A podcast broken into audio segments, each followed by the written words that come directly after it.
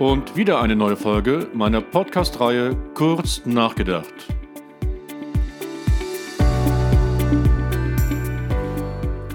Hier kann ich wieder einen zentralen Business-Trend kurz erläutern und reflektieren.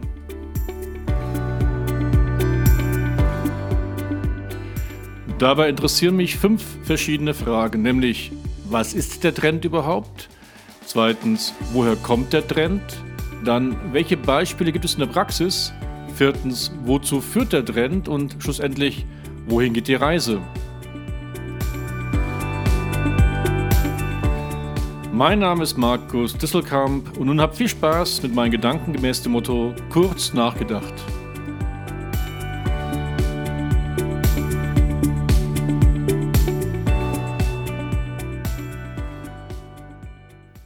Kommen wir heute zu einer Folge über das Thema Blockchain. Und Blockchain, das ist ein sehr komplexes Thema, sodass ich es heute wirklich nur mit einer kurzen Einführung belassen kann. Aber ich will euch heute klar kommunizieren, dass Blockchain viel mehr ist als was manche denken, denn es wird immer gerne verbunden mit dem Thema kryptische Währungen, also Bitcoin, Ethereum und Co. Aber in Wahrheit ist die Blockchain ein ganzes Transaktionsprotokoll und das ist ganz enorm wichtig für den zukünftigen Austausch von digitalen Daten. Denn immer wenn wir sicher sein wollen oder müssen, dass der Absender, von dem wir elektronische Daten bekommen, auch korrekt ist und dass auch die Inhalte, die wir da empfangen, nicht manipuliert worden sind, dann benötigen wir ein Transaktionsprotokoll, was wirklich sicher ist. Und hier kommen wir nur und zur Blockchain. Drei technische Grundfunktionalitäten bedingen, dass diese Blockchain so sicher ist. Das erste ist, wir bauen immer Blöcke an Informationen auf. Das müsst ihr euch so vorstellen, dass wenn wir eine Ketten-E-Mail machen, wir schicken einem anderen eine E-Mail und der antwortet wieder und wir antworten wieder und wir haben eine riesen Kette an E-Mails, die aber alle miteinander verbunden sind. So ist es quasi bei einer Blockchain, dass immer die neuen Informationen auch die alten Informationen beinhalten. Zweitens werden diese Informationen kryptisch, also mit einem Verschlüsselungstechnologie abgespeichert, sodass es nur Zahlencode sind, die wir sehen. Und drittens liegen all diese Daten auf mehreren Rechnern gleichzeitig. Wir reden da von einer Redundanz. Und so muss an allen Stellen gleichzeitig etwas manipuliert werden, damit man da was hacken kann.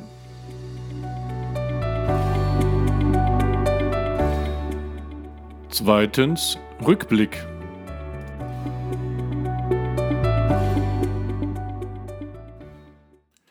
An dieser Stelle erzähle ich ja immer gerne, dass die Entwicklungen, über die ich dann immer berichte, gar nicht ganz neu sind, sondern dass sie schon seit längerer Zeit äh, sich zeigen. Und so ist es auch bei Blockchain. Dass wir heute über dezentrale, redundante Systeme sprechen, ist auch nichts Neues, denn das war der Grundgedanke schon vom Internet, vom WWW, wo die ursprüngliche Idee ja war, dass wenn mal ein Atomkrieg die Amerikaner treffen würde, dass dann nicht durch einen einzigen Atomschlag ein gesamtes Rechenzentrum lahmgelegt wird und alle Daten verloren sind, sondern dass durch diese Redundanz auf verschiedenen Servern irgendwo in Amerika immer die Datenbestände vorhanden sind. Und auch die Idee mit den Datenblöcken ist nicht ganz neu. E-Mails kennen wir auch schon, wo sich Datenblöcke auftun. Ja, und auch die Verschlüsselungstechnologien, die wir bei Blockchain haben, sind auch nicht neu. Aber die Kombination von diesen drei Themen ist eine sehr spannende technische Entwicklung und über die Auswirkungen werden wir uns jetzt gleich Gedanken machen.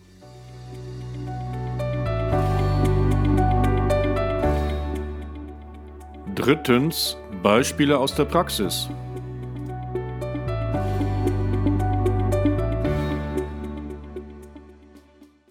Viele Anwendungen lassen sich sich vorstellen und es gibt auch schon eine ganze Reihe von Anwendungen basierend auf Blockchain und das sind wirklich nicht nur die kryptischen Währungen wie Bitcoin, Ethereum und Co.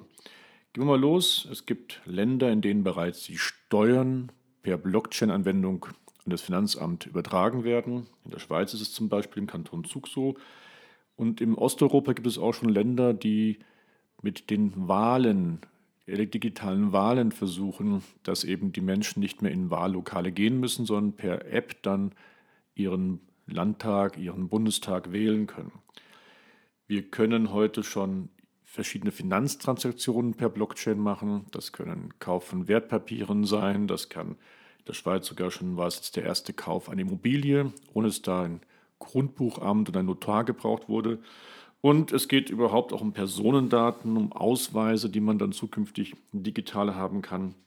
Aber ein ganz anderes Beispiel sind die Bewerbungsunterlagen. Da habe ich gelernt, dass doch recht viele Bewerbungsunterlagen bei den Firmen, die dort ankommen, leicht oder stark manipuliert sind.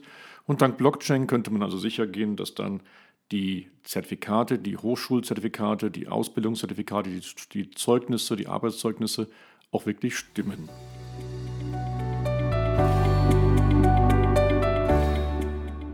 Viertens Konsequenzen aus dem Megatrend.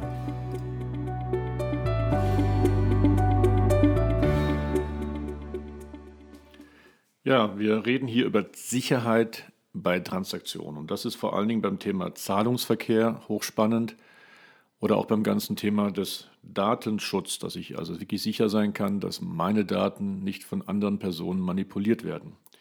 Das können wir uns vorstellen bei allen, eigentlich allen Arten, wo digitale Daten ausgetauscht werden.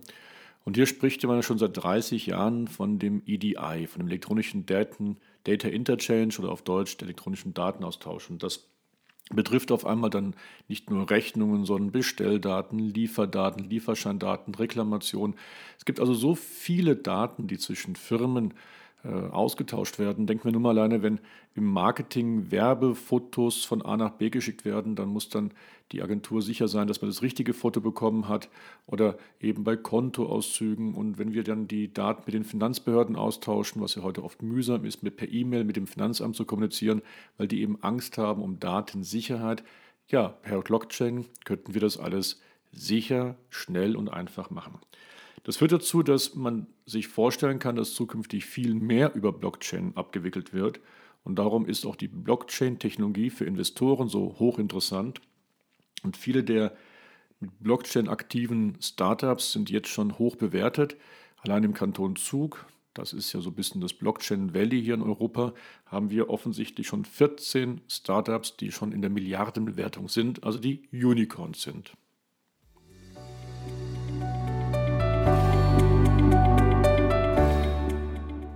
Letzter und fünfter Punkt, Ausblick.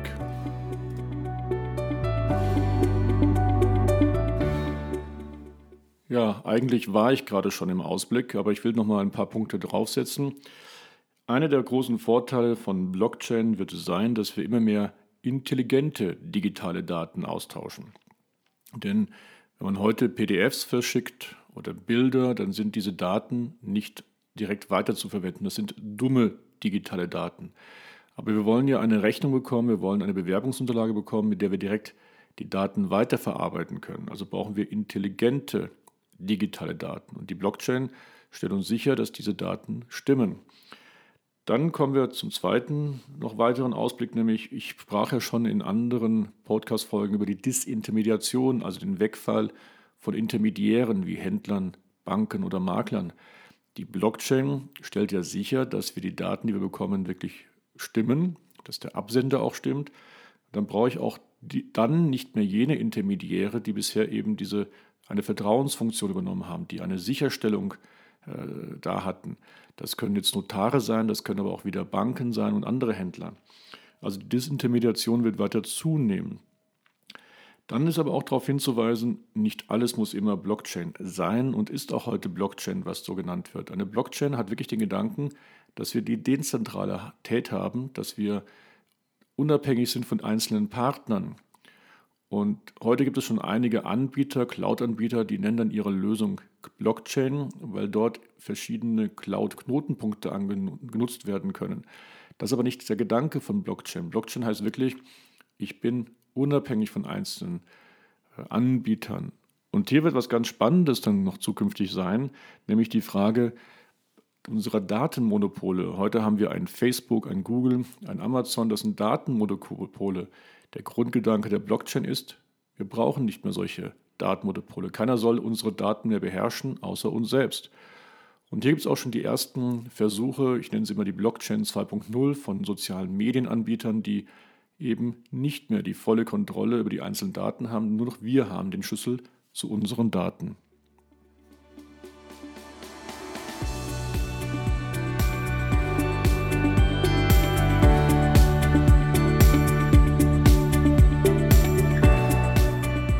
So, das war eine neue Folge der Podcast-Reihe Kurz nachgedacht. Ich hoffe, ihr konntet etwas mitnehmen und es hat euch gefallen. Wenn ja, dann empfehlt mich bitte weiter und werdet mein Follower oder Abonnement. Lieben Gruß, euer Markus.